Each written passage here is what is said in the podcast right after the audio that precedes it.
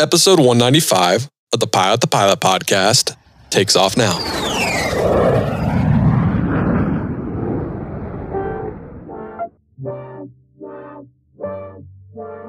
Yeah, hey, I'm Greg Creno. I'm a pilot for United Airlines, and I've got my own podcast at uh, the Greg Creno Show. So check it out.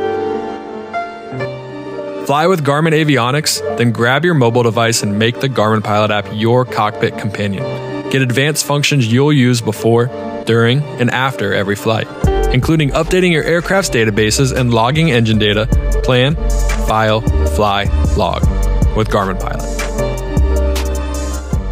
The Pilot the Pilot podcast is brought to you by The Finer Points. The ground school app contains knowledge and skill videos. Check it out at learnthefinerpoints.com.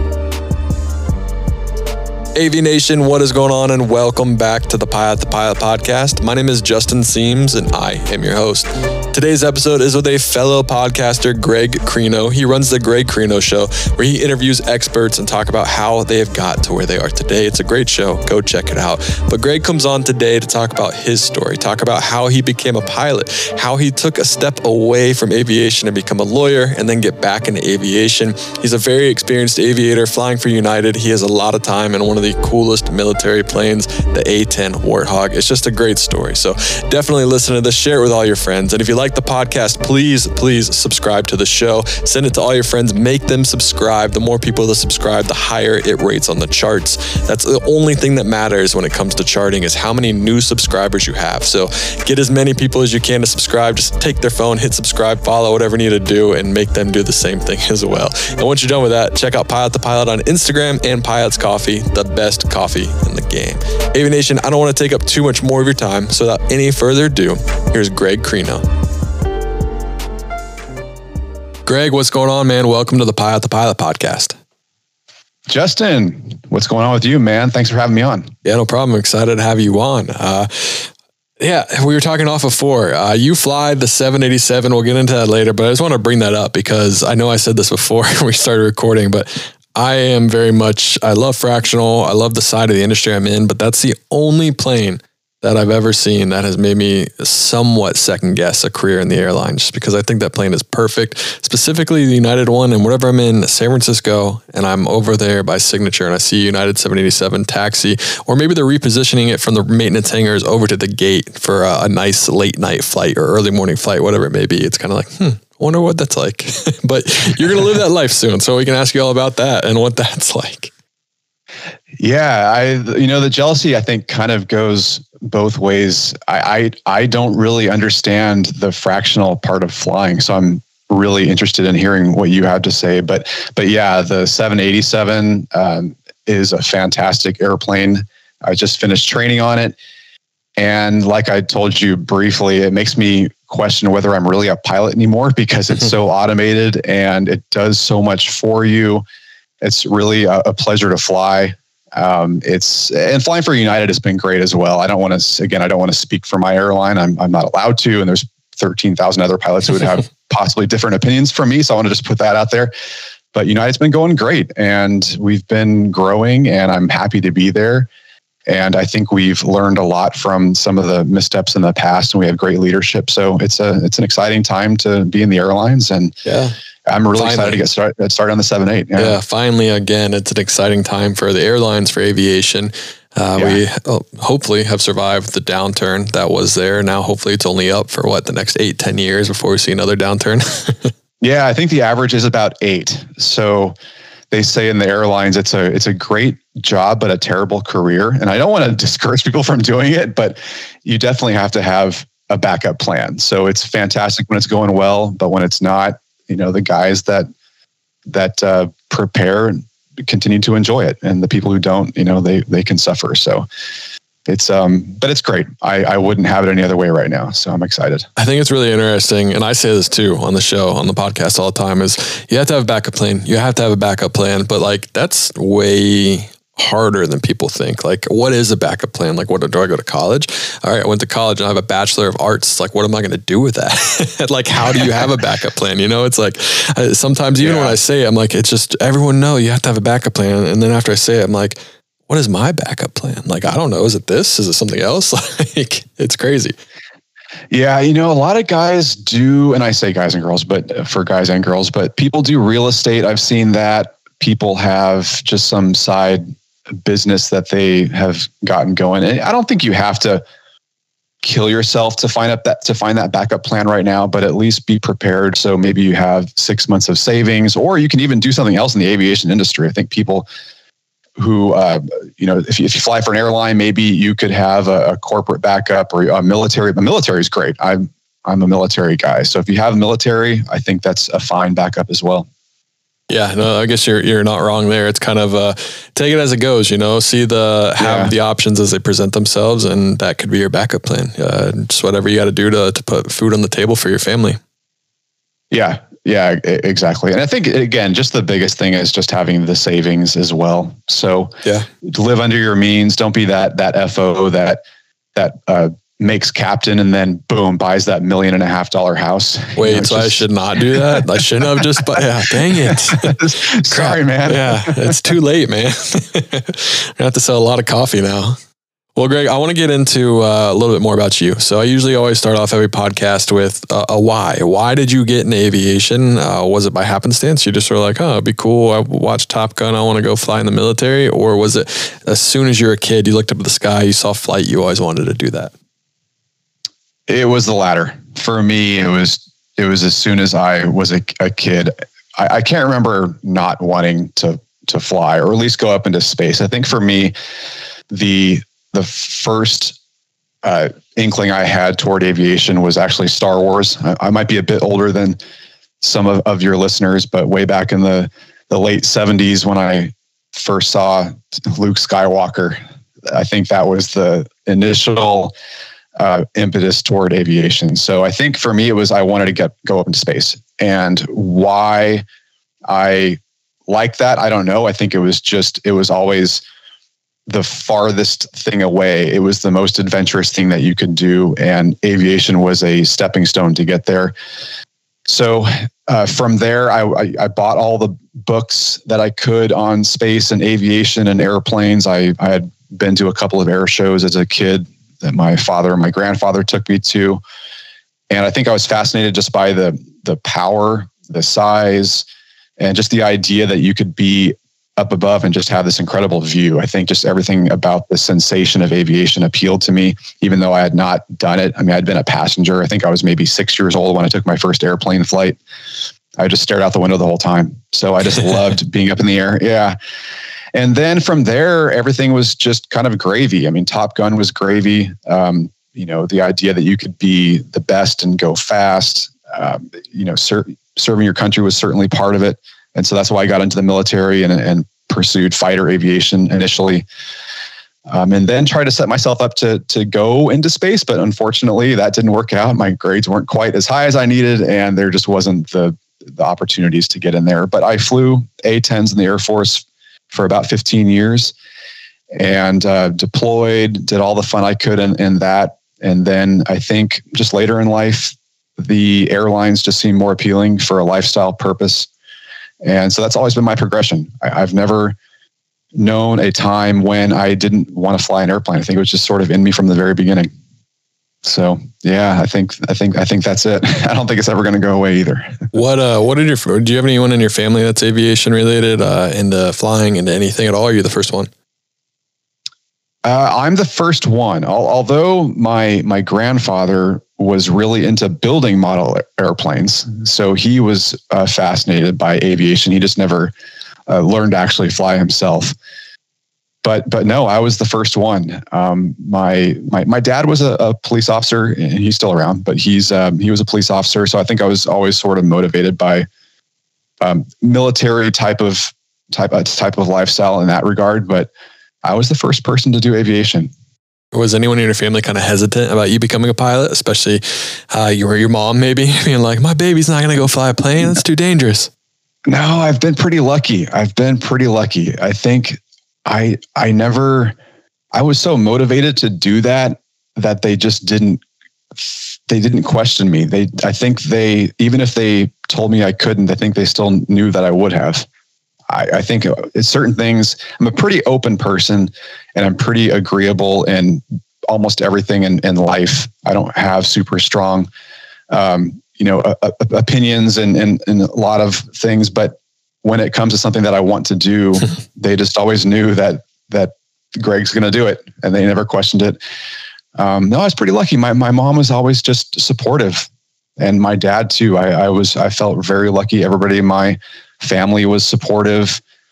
Um, yeah, the danger aspect didn't really even cross our minds. They always said to be careful. There were there were times I think in combat uh, when I was deployed when maybe my my mom or my mom probably more than my dad would say, "Okay, honey, like you know, be be careful. You know, we think about you. You know, make sure you're." And, and that's all they would have to say. Just the one sentence of just be careful, make sure you are paying attention, and we worry about you. But that's it. That's it. They never once told me like we don't want you to do this. Yeah, that that, that never that never uh, came out of out of their mouths. So they were all very supportive. What was your path like from going uh, from a kid that just wanted to fly to actually taking the actionable steps to making sure you could go fly? What was that path looking like for you? So it was mostly through the military, and so at the time I was I graduated from high school in 1993. And back then, there was the the drawdown. The, the Soviet Union had collapsed. Uh, the we had gone. The, the Gulf War was in 1991, and when that was over, the U.S. was drawing down its its its military, specifically its fighter pilot cadre.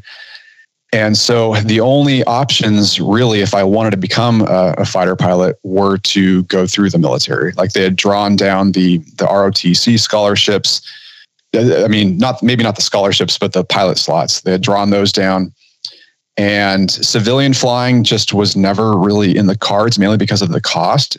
Uh, well, mainly because of the cost, but also because I really didn't know how to get there. I mean, I knew I wanted to fly fighters, and so I, it, you you can't really do that through the the civilian route. So I knew it'd be military, and believe me, I I fought it every step of the way. I was not a, a military inclined person. I did not want to wear a uniform every day. I didn't want to have to march. I knew that I would get yelled at and I knew I knew that there would be a lot of painful things that I would have to do. But that was the only option in the early 90s.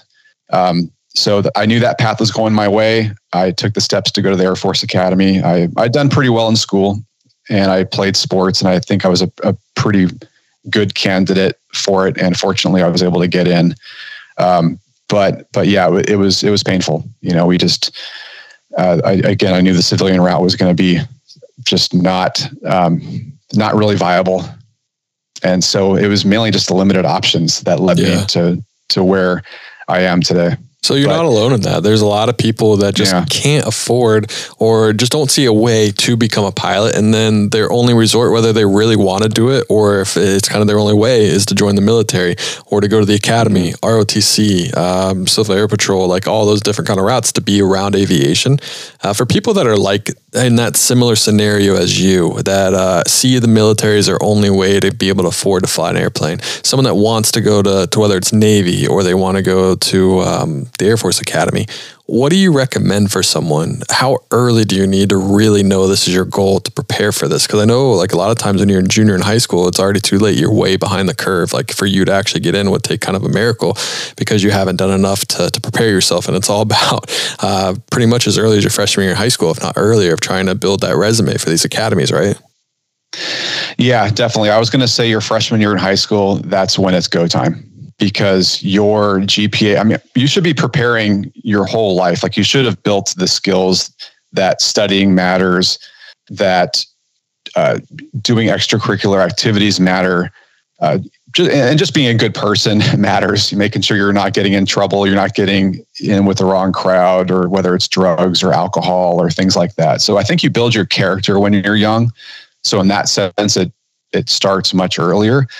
But your permanent resume starts to matter during your freshman year of high school because your GPA is what will get you into the into the academy or into ROTC, and that obviously starts uh, during your freshman year. So um, that's when I would start studying and making sure you get good grades. Uh, if you have a weakness, take care of it. Get some tutoring. Not everybody has uh, you know natural math skills or natural English skills. So if you are suffering in a certain area, uh, get the get the help as early as you possibly can. Um, you know, as far as aviation itself, I don't think you really have to worry too much about that. I wouldn't go out there and learn how to fly an airplane when you're 14 years old. I, if you like it, by all means, go for it. If you think that would be a, a great extracurricular activity and you just enjoy it, by all means, do it. Uh, but I wouldn't make that my priority. I'd make my priority my grades, and then I would make my uh, second priority uh, just doing some other extracurricular activity that you like, and and and getting and getting good at it. So if you are good at baseball or maybe you're good at chess, I mean, whoever whatever that might be, just do something else um, that matters. And then I would say maybe in your sophomore year, toward the end of your sophomore year, that's when you need to start building a a strategy for applying because applying to the Air Force Academy takes some time. And your first step is going to go to what's called an Air Liaison Officer, an ALO for short. And you can just Google the U.S. Air Force Academy ALO program, and they'll link you up with a person in your local area. And that that ALO, it's usually an officer in the Air Force or in the reserves. Uh, and the same thing applies to Army and Navy as well, if you want to go that route but that person will walk you through the application process. So definitely grades in your freshman year, start building extracurriculars. Don't worry too much about the aviation aspect. And then toward the end of your sophomore year, start building a strategy for applying. So it's, uh, yeah, you need to start pretty early. Um, but I wouldn't, if you have kids, I wouldn't stress them out. You know, I wouldn't just pile a whole bunch of stuff on them when they're, when they're young um, kind of take it in in chunks, but it's a slow acceleration as you build up toward going to the academy. Do you find that most people know at 14, 13, 15 years old that this is what they want to do? Is this uh, enough? Well, I guess my question is what if you're a sophomore or a junior? What do you do about getting in the academy? Is it kind of a written off dream? Is it not possible? Or is it just a kind of a long road to go and a lot of time to make up for? Well, if you're if you're 14, 15 years old and you and you're just now deciding like that you want to go to the academy, no, all is not lost. It'll just, it might take a little bit of time. So, what you can do if you are in your later high school years and maybe you don't have the grades and um, you, you can't change what you, you did in the past, but what you can do is going forward, you can enlist. And then from there, you can apply to the academy. So if you're say um, say say you're 16, 17 years old, you know, you got like a 3.0 GPA, which is okay, but not probably good enough to get into the academy.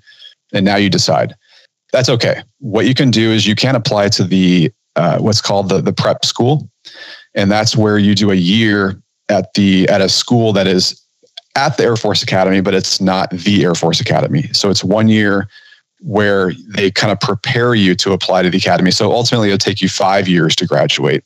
Um, and that's okay. So I know plenty of people who've done that. They graduated high school, they had less than stellar grades, but they did okay. They did a year at the prep school, and then one year later they had they were at the academy. So they're only one year behind what their peers were. And in a lifetime, in the grand scheme, that one year doesn't matter. Right. So you got the prep school.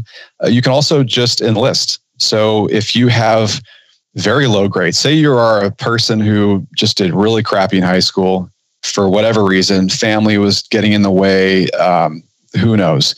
You can enlist in the military. And now you're 18. You can do two years maybe as an enlistee. And then if you do well there, you can apply to the academy. So there's or or to ROTC or to OTS. So there's many ways to become an officer in the military. Um, you, again, two years there, you're you're working, you're making money, you're the the military will pay for your school and then you can apply to become an officer. And from there, you can learn to fly. So really, you don't have to go to the academy. You don't have to go to ROTC. Uh, but eventually, you will have to get a bachelor's degree, and you will have to go through officer training school. Um, obviously, the bachelor's degree will take anywhere from four to five years to complete. And then when you're done with that, you can go to officer training school. That's like a 90 day, three month program. Uh, and then you become an officer. So you'll be a, if you're in the Army or the Air Force you'll be a second lieutenant. And then you can, from there, get into pilot training. And then you're off to the races at that point. So there, there's plenty of options. Um, you know, I wouldn't write anything off. There's always a, a door. I mean, I have a friend who just applied. He is 35 years old. No way. He had, Yeah, he has wow. a bachelor's degree. He's got a bachelor's degree, and he, you know, he just had a, a his twenties and early thirties. He was raising kids, you know, and his, you know, unfortunately went through a divorce. You know, he had the whole gambit, and he's 35 now. Went through OTS, and now he has a slot to fly C-130s for the Nevada Air National Guard. Wow, that's crazy. So, so it's never too yeah, late. It's it's really not too late. There's all where there's a will, there's a way. Yeah you just got to find someone in the military or just ask questions and, and you'll get there.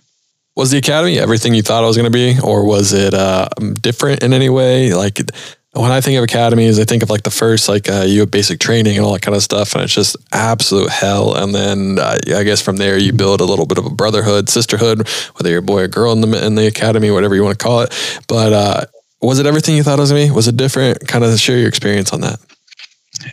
It was everything I thought it would be, which is not necessarily a good thing. it was so here's my story. I, and I think I am probably pretty typical. I was not a, like I said, I was not a predisposed military person. I grew up in Southern California. My dad was enlisted in the Navy for a couple of years, but I did not otherwise have a military desire when I applied to the academy, I did go out and visit. So I um, I I went out there to see what it was like before I actually accepted uh, their before I accepted their offer. And I saw a bunch of kids wearing uniforms, marching, freshmen getting yelled at. Um, it was cold weather you know, I, I wanted, I was 17. I wanted to have fun. There were very few girls there, you know, I'm not going to lie. I wanted to have that sort of college party experience in the academy. Was not that. And I decided to go because again, it was my only option for becoming a fighter pilot. And I told myself, if I don't like it, I can always leave. And that allowed me the freedom mentally to at least take the first step. So I went, and of course, basic training was just like you said, it, it was hell. It, it, I didn't really, I had a couple of people that I befriended there, but the most of the people I didn't feel like I had much in common with. And then I, once I got in the school year, I made a few more friends. And as I kind of got through the first year, I'm like, okay, if I just make it through one more semester into halfway through my second semester, I know that all this hazing will go away because toward the end of your second of your, of your first year, you go through what's called an acceptance, which means you no longer get yelled at. You don't have to march everywhere. You can go off base. You you have more freedoms. So I kind of took it in chunks, and that those baby steps in my mind, I said, okay, just get to the next semester, see how it goes, and then you can always quit. Just get to the next training event, see how it goes. If you hate it, you can always quit and it kept me going enough to where eventually I, I stayed. And I remember toward the end of my freshman year, I said, okay, I've gotten through the worst. I've got a few friends who I like. Let me just go through this one training program. And I remember it was uh, survival and evasion, resistance, and escape. It was called SERE. And I wanted to learn how to survive and live off the land and do all that interesting stuff. And I said, okay, if I can get through this, you know, then I will have, in my mind, done all the pain and I can feel good about myself. And so I did that. And then I was into my sophomore year and I was like, all right, well, this is not that bad anymore. Like, I'm doing better. You know, I, am not committed. I can make it to the end of this year and I, I, can still quit without any sort of commitment. So, hey, why not just do one more year of free college? So now I'm in a, the end of my, my sophomore year and then it was the moment that you step into your class in your junior year where you owe a commitment. So if you quit in your junior year, then you owe at least two years enlisted for the military. And I got there and I said, okay, well, that's two two years. I'm and so I just took it in baby steps. So yeah, it was all I expected in terms of the pain, but the pain was something that I could survive, and I took it in baby steps. And next thing you know, um, I look back now and I think it's the best decision I ever made because I can tell people I went there and you know it's not Harvard or Yale, but it's it's maybe it's it's sort of up there, has its own sort of respect, I think. Um, and I, I'm super happy I I went. Um, I did I had a wonderful Air Force career, met some great people, and I couldn't have asked for anything better. Yeah, I think you learned a lot about yourself and to be able to understand and kind of um, get over the hard times, knowing that the better times are coming, that's really difficult. I mean, I'm not comparing the two. I played football in college at Ohio State. When Coach Tressel, we got like in a bunch of, of trouble. People sold all their memorabilia. Coach Tressel left. We got new coach, Coach Meyer. He came in, he ran the show. It was Mm-hmm. Absolutely insane. It was pure. You played football at Ohio State? I did. Yeah, I was a backup quarterback nice, at Ohio man. State. Yeah, but it was pure. That's impressive. Yeah, it was cool. It was pure hell. For uh, the first week was awful. Uh, the first month was awful. The second month was awful, and it just kept getting worse and worse and worse. It was just so tough. And why worse and, and awful? How hard they worked us, how they treated us, everything like that. They pretty much modeled probably hell week, but in, increased it. I mean, it wasn't probably as bad, but increased it uh, for three months, four months, whatever it might be. And my wife well, would always different kind of bad. Yeah, it's a different kind of bad. What you went through is certainly bad. Like I going through a major college football program, that is, that is like a job. That's no joke. So good for you. Yeah, it, it, yeah, it was crazy. But I, in my mind, it was similar to what you're talking about. You're like, I can I can do any. My wife always told me you can do anything for a month. You can do anything for a week, and you just mm-hmm. build on those hard weeks. And you're like, all right, you're right. I can do anything for a week, and then another week starts over. You're like, hey, I can do anything for a week, and it turns into a month, and then it just keeps rolling and rolling and rolling, and eventually your body somewhat gets used to it. If it doesn't kill you, you, know, you somewhat mm-hmm. get used to it, and you realize how much farther you can push yourself, and you learn so much about yourself in those moments and those instances, and you come away with it with so much more for sticking it out, for getting through the bad part. And I feel like your reward at the end is so much sweeter and so much better when you know and you're so proud of what you've done and how you've pushed yourself through certain situations. Yeah, well, I think that and you and you and I are both touching on this. I think the point is you want to set yourself a goal that is difficult but achievable. And there will be a there are always times in your life when maybe quitting is I shouldn't call it quitting, but you when when the when it's time to leave.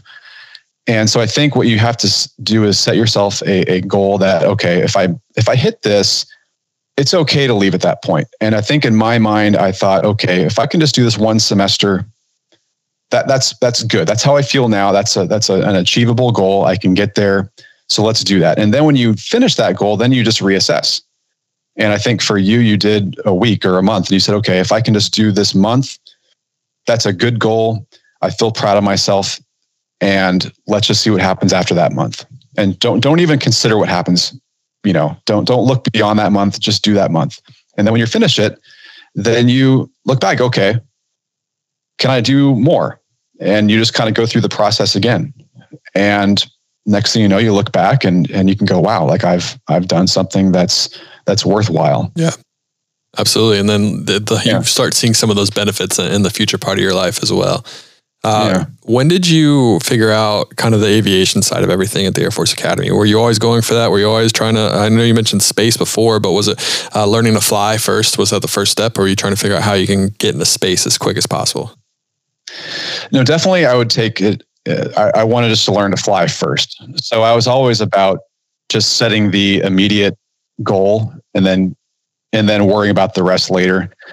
So, you know, at the academy, um, the I knew that I was going to get a pilot slot from the from the very beginning. So I was very lucky in 1993, 1994.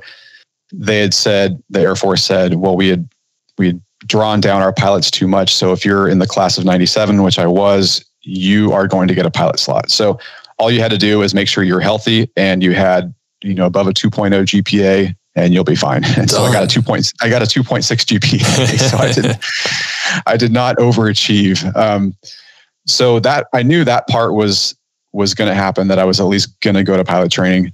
Um, the next step was okay, how do I do well enough at pilot training to ensure that I'm going to get a fighter? And that was more complicated. Um, I didn't worry too much. Uh, the first part was soaring. That's where you learn to fly gliders and I did that as a summer program for about three weeks. And that was more to just give me a taste of it. I knew it wasn't going to be much like flying, you know, a real airplane. It was more like, oh, I think this will be fun. And I knew it wouldn't count. You just had to just basically not kill yourself to pass. So that was easy. Um, but then in the summer after my junior year, so the, you know, one year before I graduated, we had the T3 program, and that's a single engine uh, piston airplane, low wing, side by side seat, fully aerobatic, uh, fixed gear. So we had to do that, and that actually matters. So how you did in T3, you'd get a score, and then that score would determine your your class ranking for choosing which pilot training base you could go to. And there were a few pilot training bases. One of them was Sheppard Air Force Base in northern Texas, where they had Euro NATO joint jet pilot training. And if you went to Euro NATO, you stand at a very you stood a very high chance of getting a fighter. So I wanted to do really well in T3 so I could go to Euro NATO. So I studied my ass off in T3. I anybody my, my first tactic was always to find a person immediately ahead of me in the program. And so I would get their notes, I would talk to them. Um, that's just how I learned was talking to people who immediately had done what I had done. And that was always my tactic. Go to them first. What do I need to know? Sit down with them for an hour and just talk. And fortunately, my roommate was right ahead of me. So I could talk to him, get his notes, and I studied all that stuff. I I think I, I took that more seriously than my academic programs, even though I was in school. And I got to T3 and I did great. I actually uh, graduated toward the top, like the top quarter of my class. Um, and that's even with a hook check ride. so I failed my check ride, but did so well in my daily rides that it offset. So I ended up getting a pretty high score. Um, didn't get to Euro NATO though. So I went to a regular pilot training base, um, which is fine. And I just thought, okay, I just have to do really well.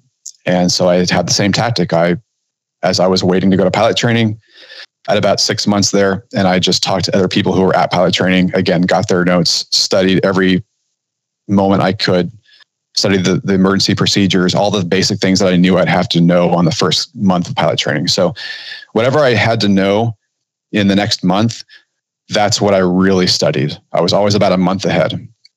And um, I also had a, a, an assignment where I was able to get backseat rides in a T 38, which is a, a jet trainer. So I got backseat rides in the T 38. So I was not worried about air sickness going into pilot training.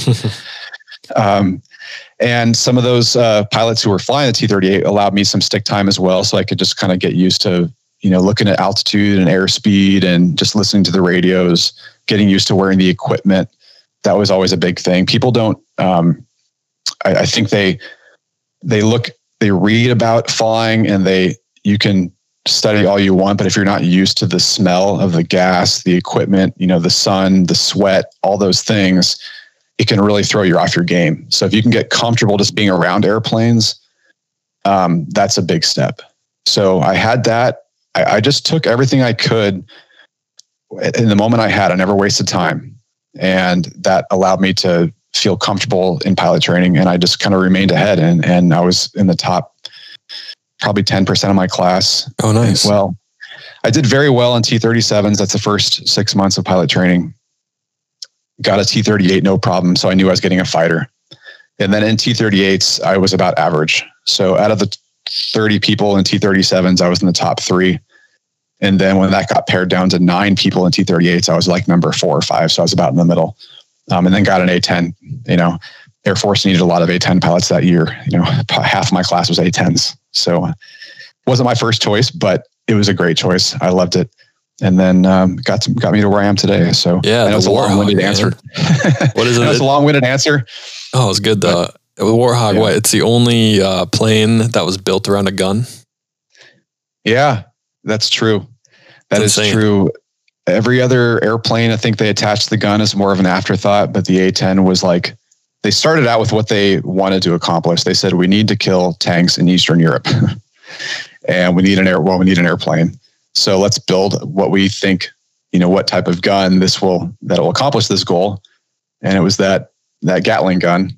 And they said, okay, we need to build an airplane around this that was uh, survivable, uh, could fly slow enough, turn sharp enough, stay airborne long enough.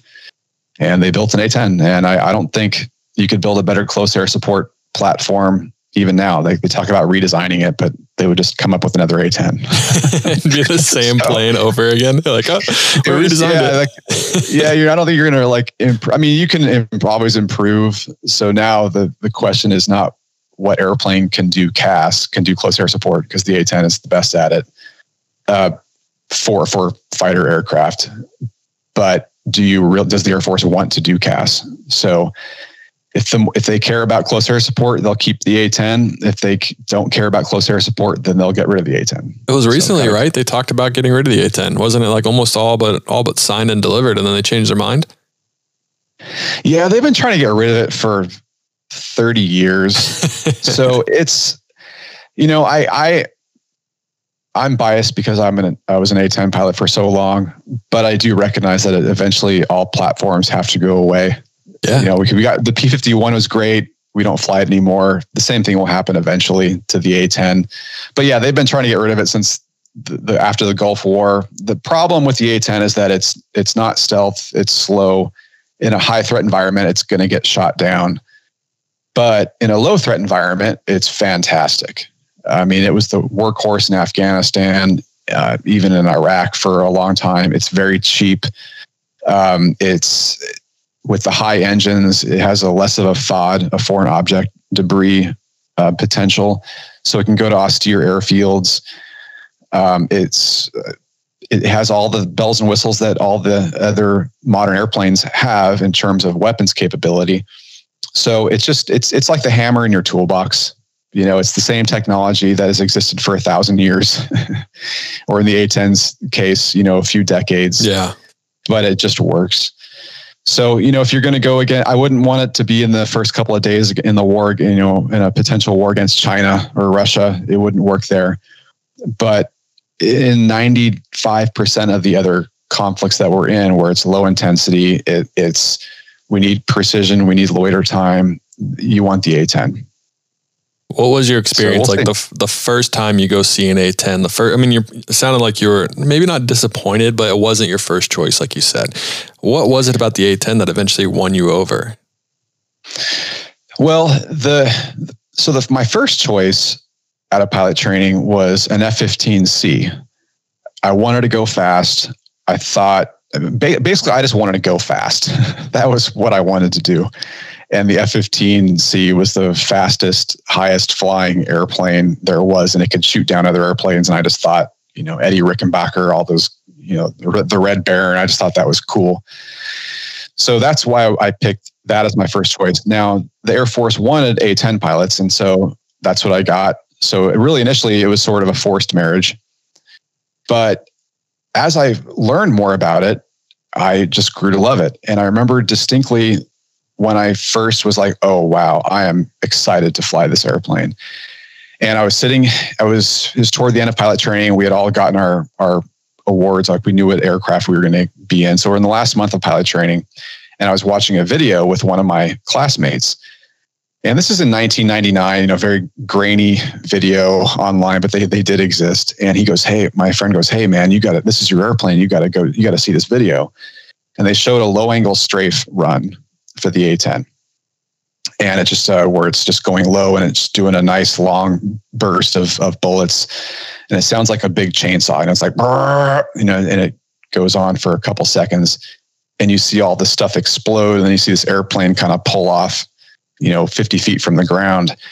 And I saw that and I'm like, oh, wow, that is really cool. That, and I'm going to do that. Like, yeah, dude, you're going to fly low. You're going to shoot things and, and you're going to be down there in the trees. And, and so that was number one. And then number two was uh, Saving Private Ryan came out. And I had gone to the movies, saw that with a friend. He was, Hey, dude, he's like, if you, he's like, go watch this movie. He's like, watch where the P 51s fly over, you know, at the end. He's like, that, that's going to be you. It's like, oh my God. Like you're going to, so you see that how it helped, how it affected the ground battle, how the troops loved it. And I think that right there was like, oh man, that, that, that you know, yeah, going fast would be great, but being able to actually service the folks on the ground and see that immediate reward and just be the one down there just wreaking havoc, that's going to do it. So it was those videos, the one in, that my buddy showed me in pilot training, Saving Private Ryan. Um, you know that that made me very excited. And then I talked to a few people who had flown it, and uh, it definitely was in a, a, category of its own. You know, it's it's a fighter. Like we're technically fighter pilots, you know, it's uh, that's always kind of a gray area because you know shooting down other aircraft is not the A-10's forte at all.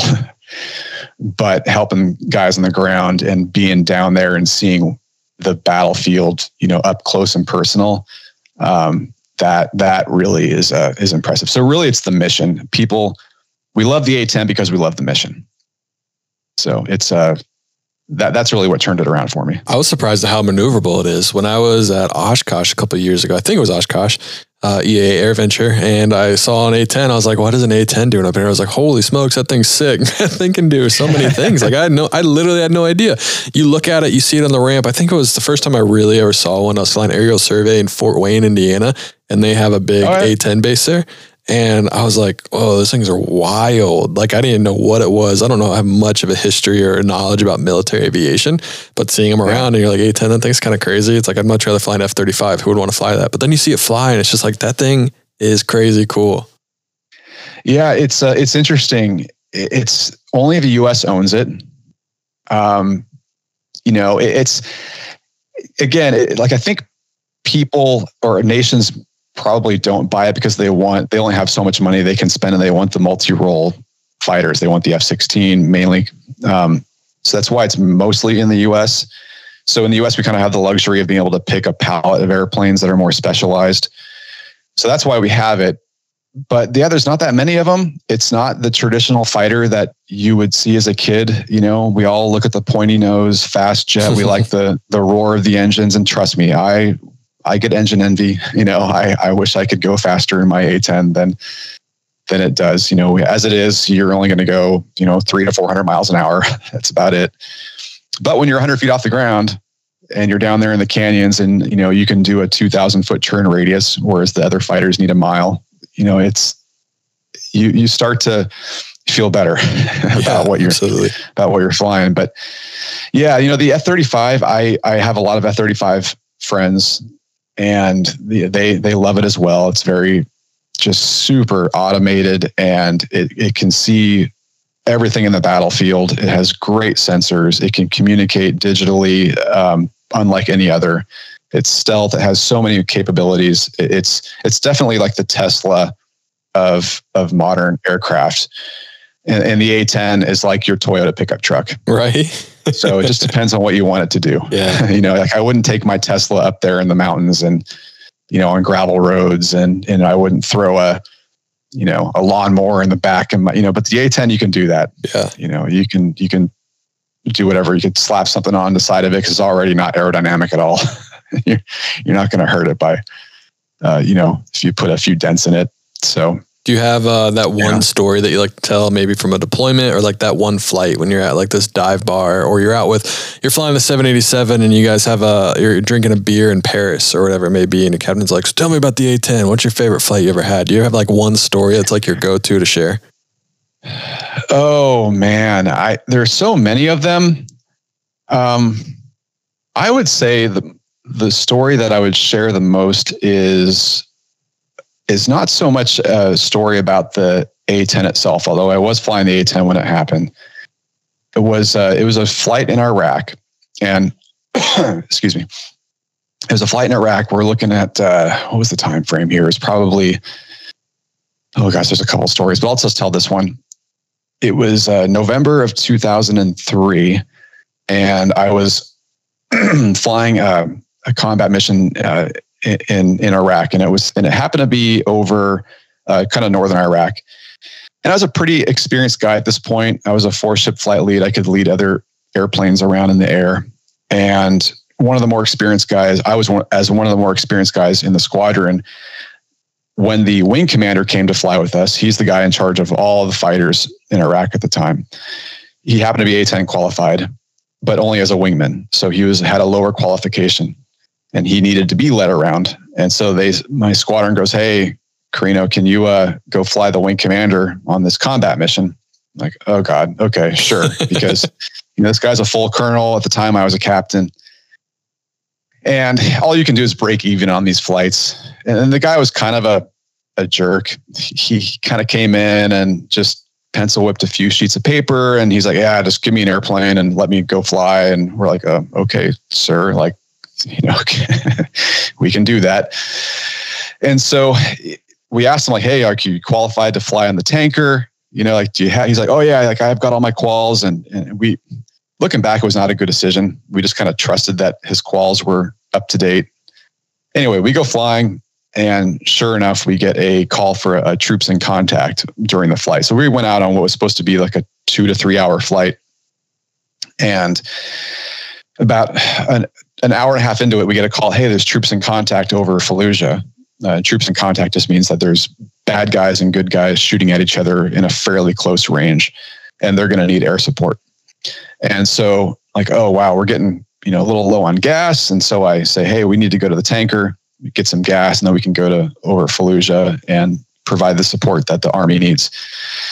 So the the air traffic control at the time, it was the the um, the AWACS. They say, all right, sure, go ahead and get your gas, then go over Fallujah. So we go get our gas. It's a KC 135 tanker, and we're orbiting about 50 to 100 miles north of Fallujah. And I go and get my gas. I top off, so now I'm good to go for like another two two and a half hours. And then the colonel, he's my wingman, he goes to get gas. So I'm on the wing of the tanker, just kind of listening to the the radios, trying to get plot coordinates, see where the good guys are, see where the bad guys are, come up with an attack plan, see how we're gonna, you know, help these guys out.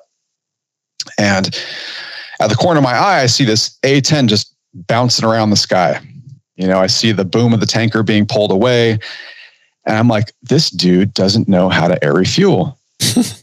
and I'm like, God dang it. So we're now we're getting delayed because every minute that he can't get gas is a, a minute that we can't go over to Fallujah. So he's over there bouncing around. And I'm like, I'm not an instructor yet, but I'm trying to coach him through how to get gas. And I'm I'm kind of like I'm like, all right, sir, you know, just stabilize about two feet behind the boom, just freeze there for a second, and then you know trim it up and make sure it's all smooth, and then you can go two clicks of down trim. That'll help you get through the bow. And I'm trying to coach him through this. And meanwhile, I'm like listening in on the other radio, trying to plot coordinates. So I'm my I got my helmet on fire, trying to keep up with this. Finally, he gets gas and we go over to Fallujah. And by this time, the the war, I mean, the shooting was was over at this point. They didn't really need our help anymore, and they just asked us to go down and just do some low passes to scare people away and make sure that the the enemy wouldn't reengage. So anyway, the long story short is it was one of those those flights that just taxed me uh, mentally in in many ways, trying to not only deal with a superior officer who was not a good pilot uh, trying to instruct him, trying to keep up with the battlefield. And I think what I liked most about it was that a they we were the only people in the sky at that that point in time that could even help out these army guys. Um, and then I just felt proud of my performance on that day. So helping him through the flight. Uh, we did provide some support uh, for the army as well. So I think just the overall mission that the uh, the A10 had, and the fact that we were needed so much that day, and um, and I think just it was a culmination of a lot of training. And I felt after that, I'm like, hey, you know, if I can get through something like that, I can I can do anything in this aircraft. And so I, I felt like I, my my training had kind of culminated um, at that point. How do you talk to a superior that has no idea what they're doing? You're like, and well, the, the, tricky part is not doing it in like a demeaning way. Oh, it's kind of like yeah. having the patience because he's your superior. Be like, all right, sir, this is what we're gonna do. But you're really like, dude, let's freaking go. We need to go save some yeah. lives. Like, how do you handle that?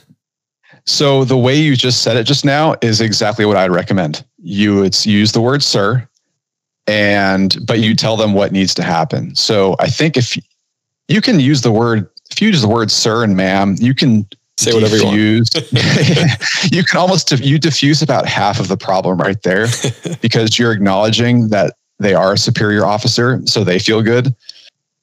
Now the re- the remaining half is a little more tricky, uh, but you just tell them what needs to be done. So it's just again address them as sir, ma'am, and then just say, hey, this is what needs to happen and just make sure they, they know that you're serious. And nine times out of 10, they're going to fall right in line and just do yeah. what you want them to do. And if I, in fact, I've never had a, a superior officer uh, question me, so I couldn't really tell you what would happen if they pushed it and said, no, I'm not doing that.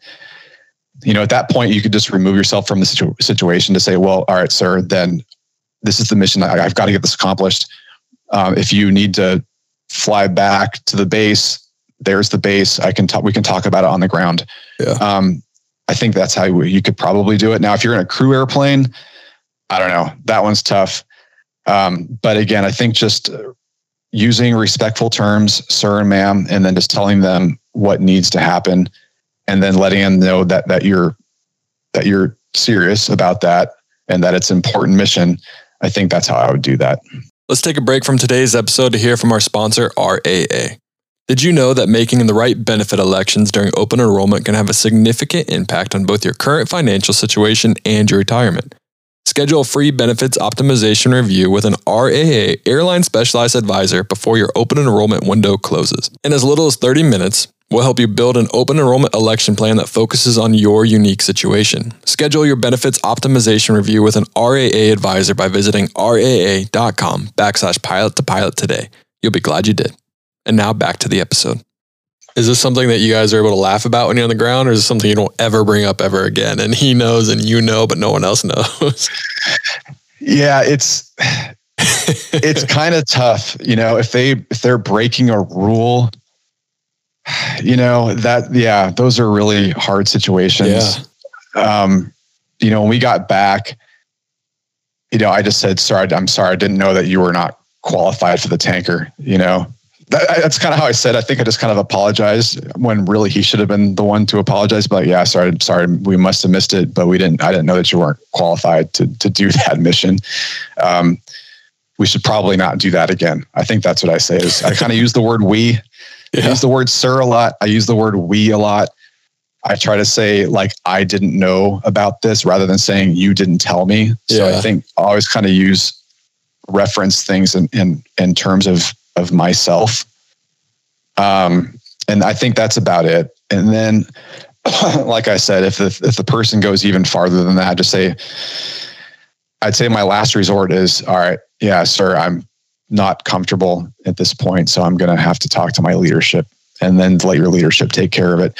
So in, in the airlines, we have, um, or at least at United, we have sort of the tiered process of how to communicate things like that is you say, um, I think it was uh, I'm on no what is it it's uh oh it's uh, they call it the CUS words comfort uh oh boy. I, am missing this. Anyways not good. yeah two, on, two of them yeah two of them are like uncomfortable or no no I, I know what it is. Uh, I'm I'm concerned. That's right. Concerned uncomfortable and then unsafe. So the first thing you can do is just say hey I'm concerned about this. And then that person will go oh okay. Well that can alleviate your concern um, but just say hey I'm sorry, sir, I'm concerned about this. And then the next thing is you ratchet it up. You could say you're uncomfortable. So, hey, sir, I, am uncomfortable here. You know, I don't think we should be doing this. And then, uh, or to say, hey, I'm uncomfortable. And then the last thing is, hey, this is unsafe. We can't do that. So, concerned, uncomfortable, unsafe.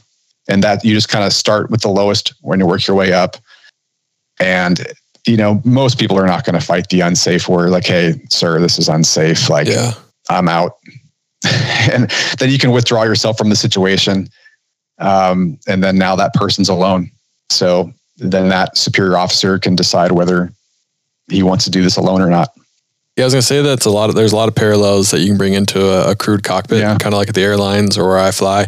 Um, yeah, if as long as you can find a way to still be respectful, uh, it's how you phrase the question more than anything. Because if you just go out there and uh, start blaming them or embarrass them or embarrass them for something that they did wrong, even if it is wrong, they're going to come back at you and uh, kind of be standoffish. But if you can phrase it in a way that's like you both are like questioning it and wondering uh, what's going on and asking in a specific way, then they'll be like, "Oh, you're right." And if they re- they you can show them and help them realize that they made this the mistake without physically blaming them for the mistake. If that makes sense.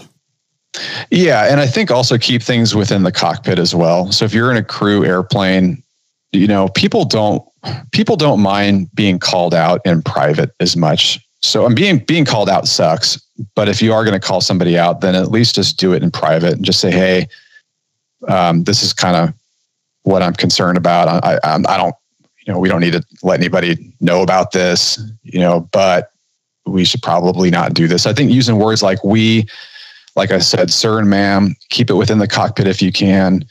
Um, use the concern, uncomfortable, unsafe uh, priority list. And that's 99% of it. Yeah. And then if you get to the very end where you're totally out of ideas and you don't know what to do, and this person's a huge problem, then you withdraw yourself from the situation and just say, Hey, I'm not sure what to do. I'm going to go contact my supervisor at this point. So basically, it's not for the message board. Yeah. Your your internal message board and everyone else to know. Yeah, yeah, yeah. Keep things private. Yeah. I think that's that's the biggest thing. Is people just don't want to be called out in public. No, definitely call them out in private because everyone yeah. has a bad day. Yeah, people Can't have, have bad, bad days. Yeah, weeks, months, exactly. lives, all of them. uh, so you're um you're in the A10. You're getting ready to get out. What was your motivation to leave? Uh, why didn't you want to stay? Maybe fly the A10 forever, stay in the military forever. What was kind of your motivation to get out? I think it was more of wanting to try new things than it was leaving the A10. Um, so for me, I was having to commute between Los Angeles and Tucson, and that was taking a lot out of my. Uh, not not only like it was reducing the amount of money I could make, not that that's the only reason, but it was taking a lot of time out of other things in my life. And so I think it was more like, well, I'm at an age now where I, I, would like to try other things, whether it's travel, whether it's more time with family, whether it's other hobbies. And the A10 was kind of getting in the way. And so what I did in my last, it was my last year in the A10, I said, okay, what else can I do in this airplane that I haven't done? And for me, that was actually like doing a, a long combat deployment. I had done short ones that were pretty benign but I'd never done like a long one where we're actually busy, where every day we're dropping bombs and and getting in there. I I'm like, okay, I want to do like one real good one. And so I, I said, okay, if I can check that box, then I'm done. And so I went around to other units and I said, hey, um, I'd like to deploy with you. Can I go with you on your next deployment? And every unit said, you can, but you have to join our unit. And that's going to be for probably another three years at least. And because my my unit in Tucson was a training unit, so I was teaching people to fly the A10, and it was a non-deployment, a non-combat unit. So I couldn't just do it from the unit in Tucson. And I thought, well, I don't want to have to travel to Indiana and all these other places for the next three to four years. Um, why can't I just go on these deployments right now? Like just go with you for six months and be done. And so that was just never an option. Um, and so I thought, okay, well, if I, I, I don't want to just do this forever. I have other things I want to do in my life. And so I think I just kind of at that point decided that was, that was enough. So that's why I, I left the A10. Again, it wasn't so much the A10 that I disliked. It was just, I wanted to do other things and there was just no other option. If they opened up an A10 unit in Southern California, I'd be there right now. uh, so that, that was that. Um, as far as the the airlines go, I just knew that that was the best long term career prospect. Again, just it's a it not only is it fun, it's nice to be in aviation. I can travel, I can make good money. I've got the flexibility to do other things. It's just it's a just a fantastic uh, job to have. Um, and plus now I've I've done 20 years in the military. Everything now is just sort of optional. Yeah. Um, so I think it's just the biggest thing is just you hit that point in your life where you realize you don't have unlimited time. You know, if I was 35 years old or even 40, I'd probably keep going. But, you know, now I'm 46, 40, you know, I'm 47 next year. It's like, mm, I've got to kind of make some decisions. So, yeah, it was tough. I miss it though. Trust me, I've got buddies that are still in and I, I miss it every day. I think about going back, but then I think about all the other things I'd have to deal with too. And I kind of go, okay, well, maybe this might be the right decision for now. So who knows, man? If you know, if United goes under and that's it, and all I got to do is go back to the hog, then I'll do it. Why United? What was it about United that stuck out, or was it just kind of uh, the first one to call you? You're like, yes, I'm there. I'll be there soon. Yeah, they're the first one to accept me. Um, so I have sort of a unique situation where I applied to. Uh, I, I've done three airline interviews. I applied to Southwest a long time ago. This is in 2007 and uh, and I got accepted. Uh, but again, this is sort of a sidebar. But I ended up going into law school. So I, oh, wow. I yeah, I became became a lawyer. Yeah, I've got a sort of all these other things I was doing. So I I left uh, the military and aviation for about four years. Went to law school, and I couldn't do Southwest at the same time that I was going to law school. So I did that. Um, and then just by luck, I the A10 unit where I was near where I was in law school, transitioned to a reserve unit. So I was able to go back in as an Air Force reservist. And uh, because they were looking for former A 10 pilots, I happened to be there and got lucky and got back in. flew the A10 again, and then uh, then applied to the airlines because that's just what you do, and it's just a great job to have. And um, I always kind of regretted that I was not able to fly for Southwest, and so Delta um, interviewed me first, and unfortunately, I did not get accepted right away. They said, "We'll come back in six months and we'll re-interview you." And the reason was that they deducted interview points for people who had been out of aviation for a long time. And so before, and it's kind of a strange policy, I think, but I was going into the interview with fewer points than most people. And so if I said one little thing wrong, then that was enough to, for them to say, no, sorry, come back in six months. I don't know what that was, but that was their policy at the time. Hmm. I was devastated because I was really wanting to get into the airlines. Um, but then three months later, United called me and then I got an interview with them and got in with them and I withdrew my Delta application and everything else and and off to the races at United and it's been great because United has a base in LA where I live and I was, I've been able to be based in LA the the whole time. So it's been great. So what did what did law school play? Like well I guess for lack of a better way to phrase it, why did you go to law school? What was the draw to be a lawyer? what did you, what was like kind of your end goal with going to law school? Was it just to kind of uh, try something else, accumulate uh, different kind of um, career path, or was it uh, just for fun? So a little bit of the latter, but I, I wanted to get into politics. I, I've, yeah, I've got a little bit of ADD when it comes to career fields. I'll admit, um, I'm a person who just loves learning about the world and learning how the world works and wanted to get into politics and run for office and do all those sorts of things. And um, just loved learning. And so i did that. Uh, but that was really it. I think it was to get into politics and kind of um, just be more educated on the world.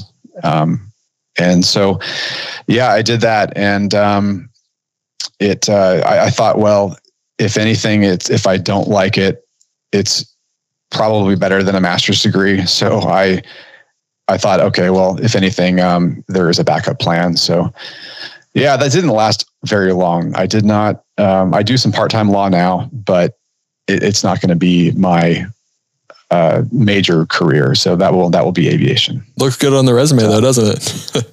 it does look good on the resume. It's pilot. certainly a talking point. Yeah, yeah. My my uh, friends have said because there have been times when I've I regretted that decision, especially when I passed up the Southwest job. I thought, man, you know, aviation would have been so much better. My friends go, you know, hey, look at the bright side. It makes you less boring. It's very true. Yeah. there's always something to talk about. So I am yeah. one of those people who uh, who has left aviation and and come back and uh, realize that yeah, it's you really it's it's hard to beat a career at a, at a major airline or or what have you. If yeah. you got a good corporate one or NetJets, it's really tough to beat this job. Um, but it takes a lot of work to get there, and there's still risks involved to maintain it as you know, with the COVID and everything else. For sure. Well, when we talked about earlier about having a backup plan and like, how do you figure that out? It's like, well, you have figured it out. Just go get your law degree for four years and then you can always fall back on being a lawyer. yeah, but man, be careful because it's expensive. And yeah. that's a whole other conversation as to whether people should get into law. I, I definitely recommend getting into to aviation uh, in some capacity. I don't know if I'd say the same thing about law though. Well, it sets up one. for uh, for good podcast talk because you can literally talk to anyone because yeah. you can relate to anyone, and with your podcast that you have, you can do that. it, thank you. I appreciate you saying that. Um, it, it does. It is nice to be able to to talk to you know a broad spectrum of folks. So, which I, I do in my show. So, if people uh, check it out. There's a lot of aviation stuff on there, astronauts, a lot of military people. I have a couple of lawyers too. So it, it's a, a, broad range of things. Go ahead and plug your show so everyone can finish this episode, of course, and then go check yours out too. Yeah, absolutely. So it's the Greg Krino show. You can see it on gregkrino.com. I'm up on all the social media sites as well. So share it with your friends. You know, as always, the five star rating helps. um, it's a podcast about experts. So you can go on there and you can learn about uh, a person's career and, uh, and you'll get a very broad, educated overview. And um, I think you'll find it enjoyable too. So gregkrino.com. And Krino is K R I N O. Perfect. And then before we go, I know it's been about an hour, but I really need to know more about the 787. Like I said, it's the only okay. plane that I've kind of looked at and just like not fallen in love with, but just really, really like the look of it. I love the mission. I love the idea of flying it, being somewhere cool for a couple days and then coming home. I've flown on a passenger on a 787 three times. Uh, my dad flies for American, so I've been able to fly standby on it. And we flew oh, nice. from Dallas yeah. to Shanghai, business class, Shanghai Ooh. back to Chicago, business class. My seat didn't recline for that one, but I still got the full service, so it was fine and worth it. And then the other one was, I believe we flew business class to London, I think. So we've been on it three times, and it's so comfortable, nice. so amazing. But talk yeah, about you're doing it right. It's the only way to do it, right? Dude, once you go business class, man, ooh, it's yeah. tough to go back. The I only thing better is, is uh, the only thing better is private. I will have to say that, but it's very, very I know, close. I know. I am jealous about that. When I see what you guys fly, I'm like, God dang, they're up there at 48,000 feet, you know, going 0.9 Mach everywhere. It's like, oh, it's pretty cool. I do have to ask before we get into 77 actually. You being an airline pilot, when you see a corporate plane, what is what goes through your mind? Are you like, "Oh, those poor guys, they're they're broke and we're better than them?" Like is that like the typical way that airline pilots look at the smaller planes or are they kind of like, "Oh, that plane's kind of cool. It'd be fun to fly that." Yeah, we think that plane would be kind of cool. I'd love to fly that. That's what we think. it's good to know. I trust me, most of us always wonder if it's if the grass is greener. Yeah um, you know, I think most of us know that the, or believe at least at the major airlines that probably our lifestyle is a little bit better, like the pay is more secure, but the airplanes are just better in corporate. And most of the time we're looking up and we're jealous because you guys are flying higher and faster and above the weather. You, know, you got all the bells yeah. and whistles. You, you might have like Jay Z in the back or something like that, you know? So there's, there's, there are things, there are things that we're jealous of. Yeah. So yeah, don't, don't think that yeah, that we've got it all made. um, yeah, the 787. Yeah, I, I've only flown it. Well, I have not flown it as a pilot yet. I'm still waiting to do that. I've done all the simulators. I've been checked out.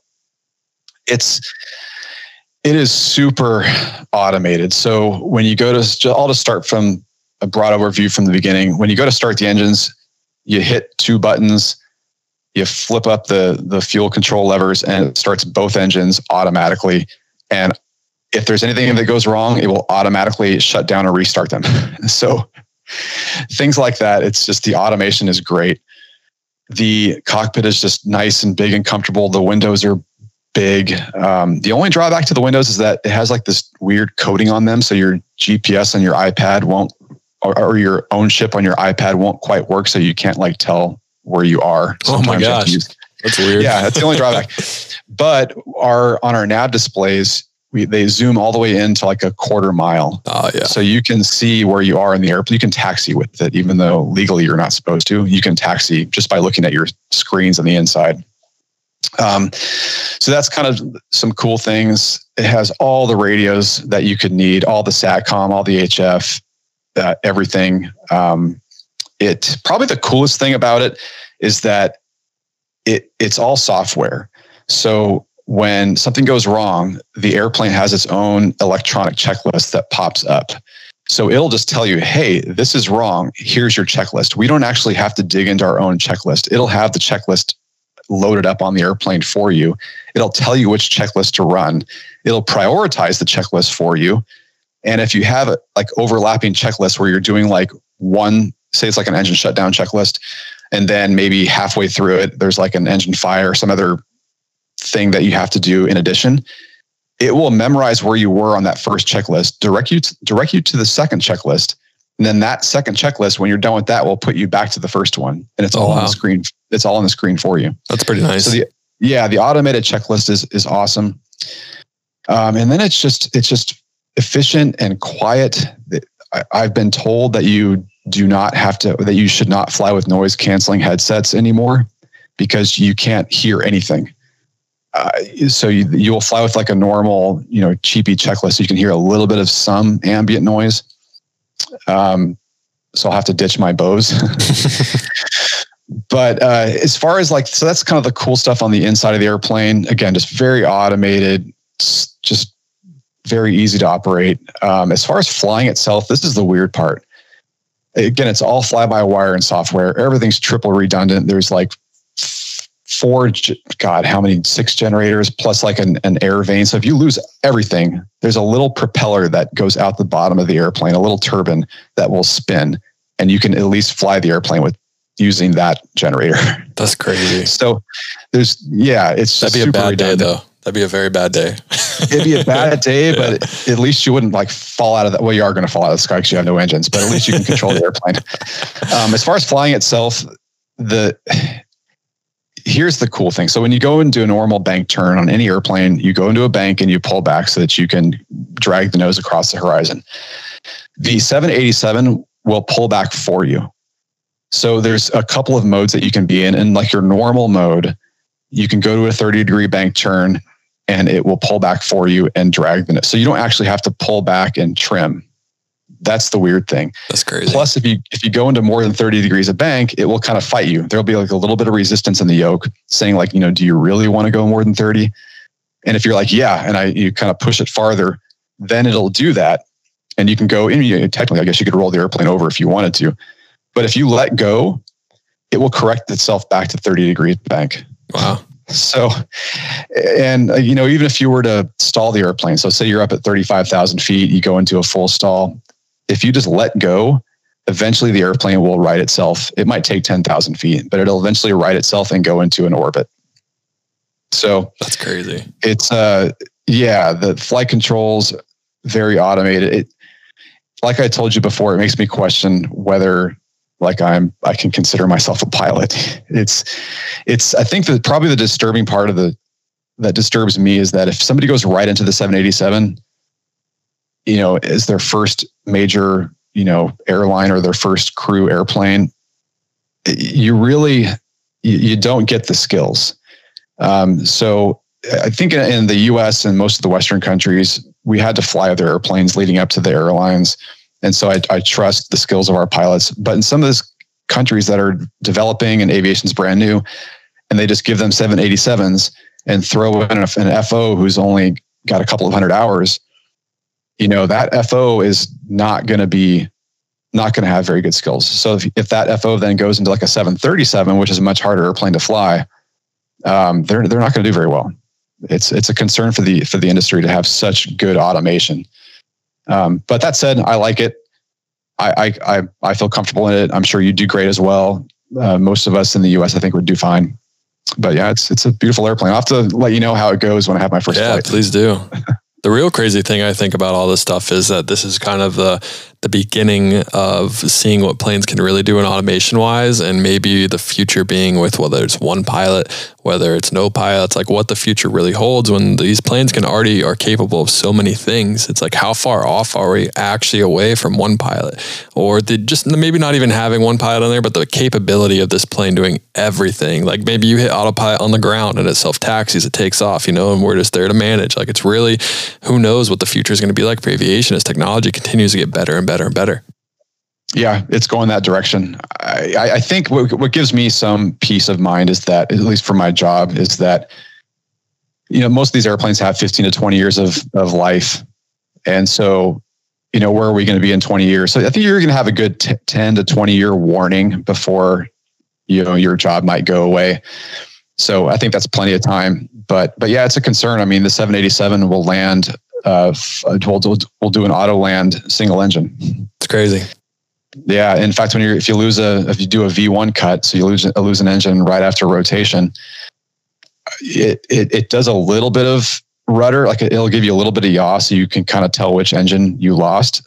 But shortly after that, once you're in the air, you throw the gear up. They say don't use the rudder. Don't don't try to trim it. It'll do everything for you. don't touch Just, it. yeah, it has a, it has a HUD. It has a head up display which as a fighter guy is just beautiful. Um, it's it's really a joy. It That's really awesome. is. I'm excited for you. It's an awesome plane to fly, and yeah. I look forward to hearing how it works out for you and, and all the cool stories you get. But uh, yeah. I have a section for you. This is called the rapid fire section. So these are just very sure. quick questions. So answer, don't explain anything, just answer it as fast as possible. And it's all aviation all right. related. Oh, fun. All, all right. Man, it's like a psychology exam. Yeah. Okay. Not as hard, but yeah. I'll score it at the end. I hand it to United and you might lose your job. Right. But I'm kidding. Oh, shit. all right. What's your favorite airplane ever made? I got to say the A 10. Corporate airplane, corporate jet. What's your favorite?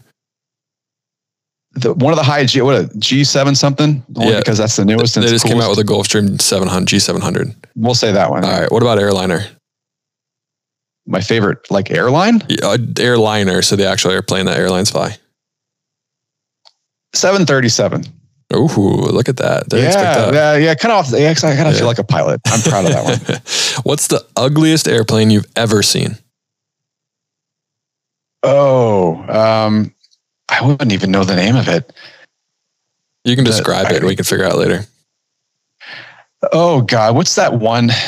And there's probably a few, of them, but what's that one that NASA flies? It looks like a whale. They call it the guppy. Oh, And I don't know the name like, of it either. Yeah. bubble. Yeah, it's got propellers. I know what you're talking I about. I think it has. And it, it's just like uh, it's just yeah, it's just gross to look at. But Just, I love it. yeah, that's one of them. I'm sure there's right. other ones too, but What's something you wish you knew before you became a pilot? Oh wow. Um, I you know I, I can't really something I wish I knew before I became a pilot. I, I would say just the uh, the volatility, the volatility of the career, like you know the fact that you could get a pandemic and then almost lose your job. Like you could almost lose your job just within the matter of a month or two if something happens. So I think the volatility Oh yeah, it's not a it's not a sure thing. could be a week, could be a day. Yeah, I know. You know, shoot, we're like, you know, like somebody launches a missile over a country and then all of a sudden that half of the world is shut down. It's Yeah. like, Jesus. It's not good. Yeah.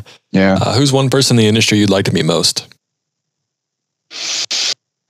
In the industry that They could have like died. Could be someone historic. Could be like Orville, Orville and Wilbur. It could be John Glenn, like anyone like that.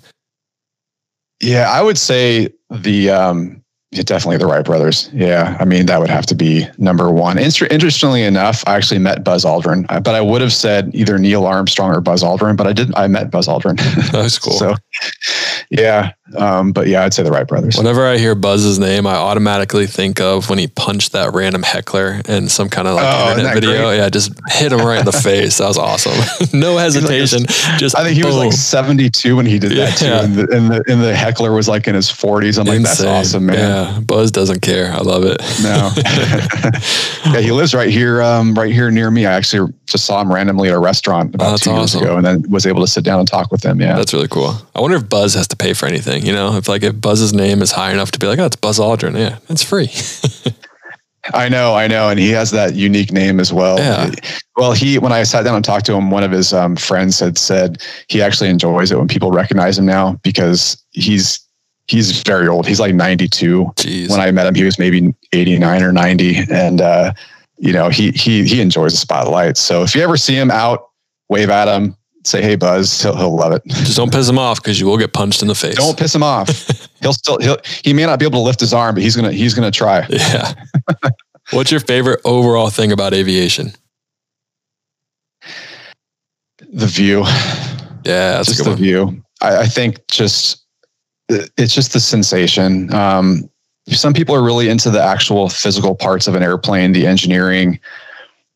I think that's okay, but for me, it's just the actual physical sensation. I, I just love. I'm the type of person who'll just stare out the window all day long. Yeah, But I think just, I think the beautiful view that'll never get old.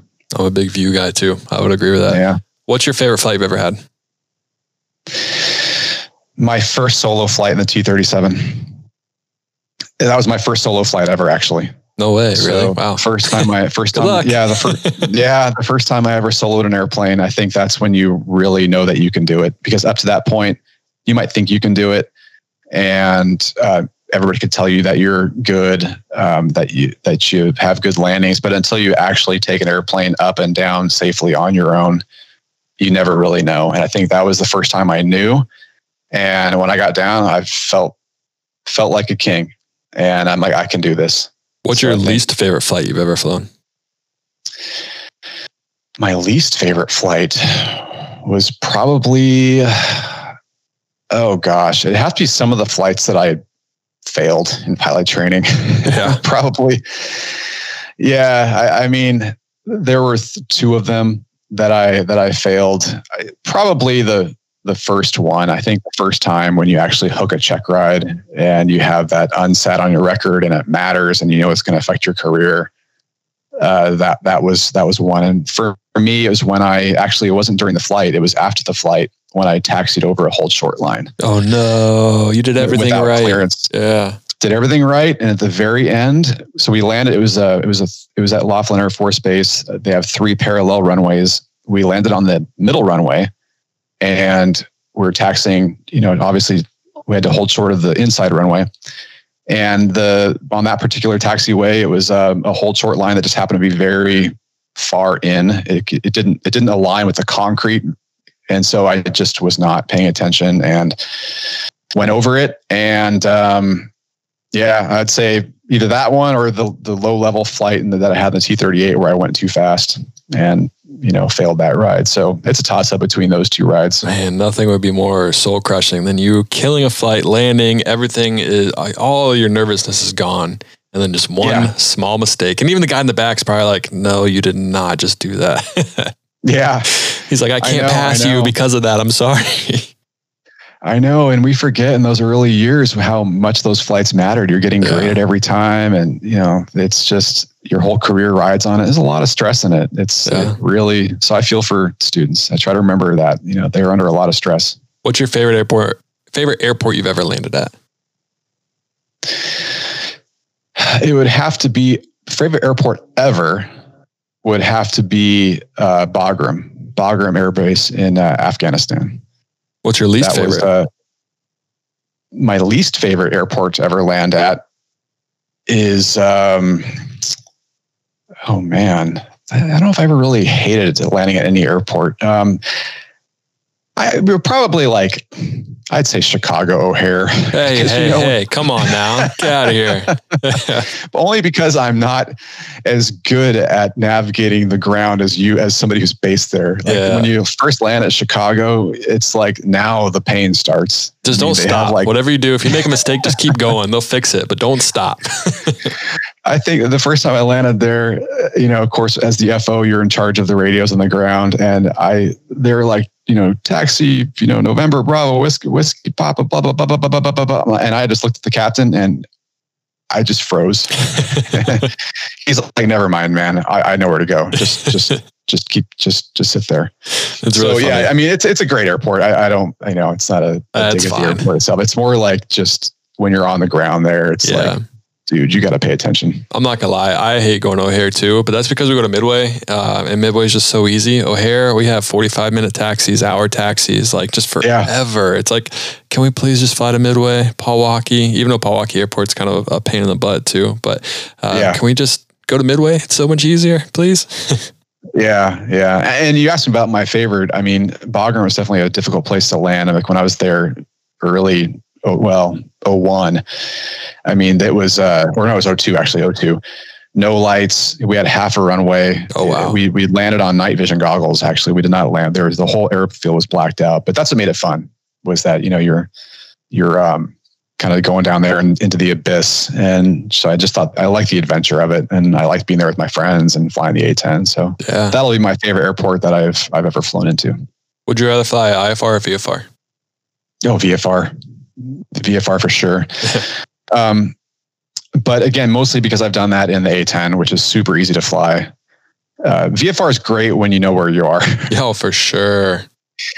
yeah, if you know where you are and it's great weather, VFR you can't beat it. Um, but yeah, it's uh, if if you don't know where you are, man, get that clearance. Would you- uh, yeah, exactly. Would you rather fly over mountains, beaches, cities, oceans? Since that's what you're going to be doing a lot soon, what would you rather fly over? Uh, if it's low level, uh, yeah, mountains. I think just going down in the canyons. Um, I would fly the A10 up in northern Arizona, and there's this uh, low level route that we would do, and you could literally be down inside of canyons where you have maybe a quarter mile on each side of you, and um, make sure the airplane can handle it. You know, you don't want to get yourself in a box canyon, but uh, yeah, going up and down mountains is just beautiful.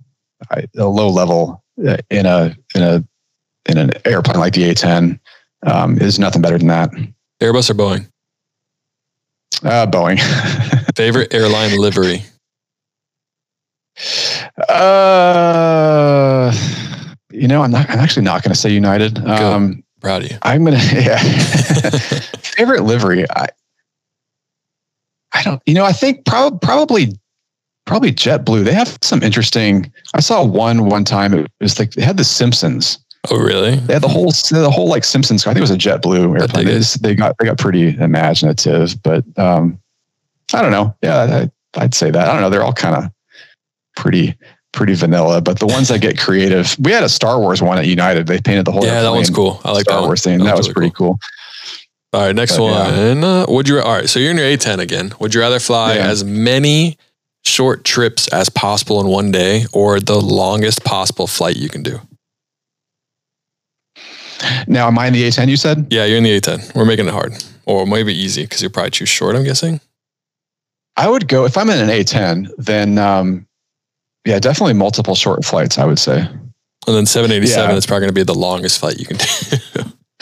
yeah, although I haven't flown any of those really long ones yet. I've only done you know the five hour flights. That's been the longest one in the 737. Yeah, um, and I those are okay. It can get kind of exhausting doing multiple flights in an airliner. Yeah. Um, but in an A10, it's no biggie. So yeah, if I'm in an A10, I'll go with the short ones. Hardest check ride you've ever taken?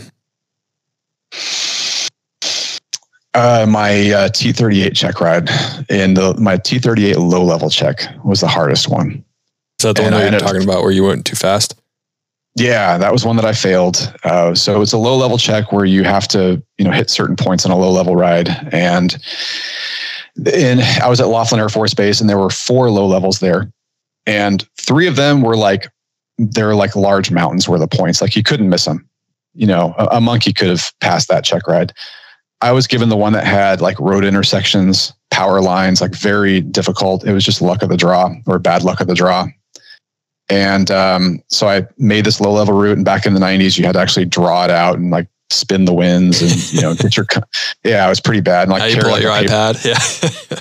yeah. I had a paper map and everything. And oh, the, mor- the morning, of, yeah, the morning of the check ride, the winds shifted a little bit, but I didn't think it would matter. Well, it mattered. so I do my check, I do the actual flight, and uh, you know I found most of the points, but it was getting tough at the end to actually see where I to know where I was. And I realized it kind of like in the last 30 seconds, I knew where I was. And so that's when I went really fast to try to make my time. And that's when I went 465 knots and the speed limit was 420 knots. And so that's when I failed. so just kind of not knowing where I was. But it all came down to having a difficult uh, low level and then not spinning the winds, not not doing my my planning like I should have. So got lazy and I paid the price. Would you rather fly or commute to your plane? Say you don't live in LA, you live somewhere else, you got to commute to your 787. Would you rather be a passenger on an ERJ or a CRJ? Oh, the uh, I don't even know the so I know like there's like the RJ 200 and then the what do you mean by the ERJ? The Embraer like 145, the, like oh, the smallest, oh, smallest ones. Yeah. Yeah. The, the, I think the Embraers are better. I'd rather be on that. Um, they seem, they seem to be more comfortable, but you asked me about whether I want to commute or fly. You're, yeah, you'd be, you'd be a passenger in the back. So you're like oh, deadheading to the airplane. Uh, I'd rather I'd rather be flying my own airplane there. there you go. Than being yeah, than being a passenger. Yeah, I think just being up front is just your own personal A10 yeah, it's just better. Like you got more responsibility in your flying, yeah. but I think the seat's more comfortable. Um, so yeah, I think I'd rather fly than than deadhead. Piper or Cessna? If you had to buy your own airplane, what would you want? I don't know a whole lot about GA, but I think uh, I go by which one has the has the low wing. There you go. I like low wing planes too. Yeah, I don't like how when I turn, I can't see anything. I mean, I take so, any kind of plane to be honest, if anyone's listening, but I'll take a low wing. yeah, if you want to give one to me, I'll take. Yeah, whatever, right. But, I'll um, gladly fly a high wing. yeah, is the Piper a low wing? I don't even know. I'm. I'm yeah, Pipers are more are, are low wings. Yeah. Yeah, I'll take that one. There you go. All right, my last one yeah. is I guess I have two. Uh, what's the biggest win of your career, and then what's your biggest regret? The biggest win of my career was um oh man that's a that's a like it's like the biggest thing that i've done well. Just the thing that you're most proud of. The thing i'm most proud of i would say is um I, I think just becoming an instructor in the a10 i think that's the thing i'm most proud of. I've done that the longest. I've affected the the most number of young fighter pilots uh, so I think just becoming an instructor and then doing it for so long. I'm, I'm most proud of that, especially in that airplane. Every time I talk to somebody, everybody loves it. The ground troops love it. I, so I'm I'm very thankful, um, and I'm most proud of that. Yeah. And then the second question you asked me was, what was the second one? The biggest regret. So something that you wish you didn't do, or wish you would have taken, or just like something that just like not keeps you up at night that you think about every once in a while. I would say the the biggest regret is man, I kind of feel bad saying this out loud, but I think it's true. Is not pursuing test pilot school because I did ultimately want to become an astronaut, and you have to become a test pilot to do that. And there are good reasons why I didn't do it. One was just back when I was of that age where I could get in. I was uh, I, I didn't have the grades. I didn't think I was competitive. I had a lot of other things I wanted to do. But now that space is just literally taking off all over the world, I kind of wish I had that on my resume, and I wish um, I had just I'd gone for that. So I think I had I did have the opportunity at one time to to at least apply. I wish I had applied uh, because you just never know. Never you, know. you never know. Yeah. You never know when a feather in your cap is going to become uh, a, a worthy thing. Um, so you just, I could have done that for a few years, and then uh, if I had gotten in, again, I don't know if I, I didn't apply. And the reason I didn't apply is because I had a I had a colonel tell me that I, I wasn't qualified back in 1990. What a punk. Seven, I know a punk man. I was like, hey, I want to become a test, test pilot. He's like, really? What were your what was your uh, degree in? I said, well, civil engineering. He was like, okay, that's pretty good. What was your GPA? 2.6. He goes, no chance. I was like, really? He's like, yeah, don't even bother. And um, here- here's what you have to do, and it's over. I was like, crap. Well, so much for that. Well, that turned out not to be the But look, case. yeah, Yeah. it turned out not to be the case, and um, so I think that's my biggest regret. So you know, hey, now I just got to settle for maybe getting rich and paying Elon Musk to take me up there. Hey, that's not a bad So, thing. uh, I literally just interviewed someone who flew on the Blue Origin flight, the last one. So, Oh, and, he, and okay. he paid to get on there. So, hey, you can make it happen, man. Just got to get think- the I rich think part. It will. Yeah. I know, I know, and you know, I think you know maybe in ten year, five, ten years, the price might come down. You Let's know, hope so. I think I think we'll have a chance. Well, Greg, thanks so much for coming on the podcast. I do have one more question for you. Uh, Yeah. But before we do that, I just want to say thank you. Uh, your story's awesome, and uh, you've done a lot of cool things. Uh, I wish you the best with your podcast. Wish you the best flying across the world on the 787. Well, my last uh, question for you is someone that has accomplished a lot of things. You know, you're, you're technically a lawyer, you're a pilot, you're in the military, you've set goals, you've achieved them. What are your three steps, or what's your system for achieving success? What's your system for making sure uh, your goals are attainable and you can go reach them and, and make it happen? Uh, well, first of all, thanks for having me on. Uh, It's, it's actually been a really a really fun conversation. So you you run a great podcast. I'm going to push it to to my listeners as well. So um, so thanks for that. As far as my recommendations for success, I would say the first thing is is to uh, is to figure out who you are and what motivates you. So you have to fi- find out what you actually want to do. Okay. And then once you find that out, the, the next step is to talk to somebody who's done it before you. So just a one hour conversation with somebody who's been there before you, I think will um, will give you that perspective. So that's that's number one. And then number two is to do what I did at the Air Force Academy is to find take things in bites. Take things in a bite that you think that you can uh, deal with and set yourself those small goals, achieve those goals. So I'd say the opposite of what the Air Force said in the 80s and 90s, where they said aim high. Well, I want to say like, don't aim to where you think you can get. Give yourself a a a a goal that you can achieve and that you'd be proud of. And success comes from confidence, and the way you get confidence is to achieve those those goals.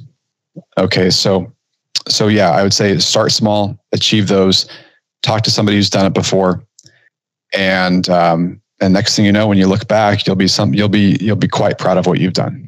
I love it, man. Those are those are great words to live by, and coming from someone that has been successful in a lot of different facets, it's something to take into consideration. And uh, if you're listening to this, you want to be in the military, uh, take heart to what he said. Uh, start early, start as soon as you can, and set a goal and do it. And if it doesn't work, it's okay. You can find other other ways to get your dream, whether it's be a pilot, whether it's be in the military or fly in the military, or maybe quit aviation and go be a lawyer, just like Greg, and then come back. Yeah, it's a it's a long journey. Yeah, it and, is. It, and, it, and it only and it only ends when you say it ends. Absolutely. It, it doesn't it doesn't end um, when somebody else says it ends. It ends when it ends when you say it ends.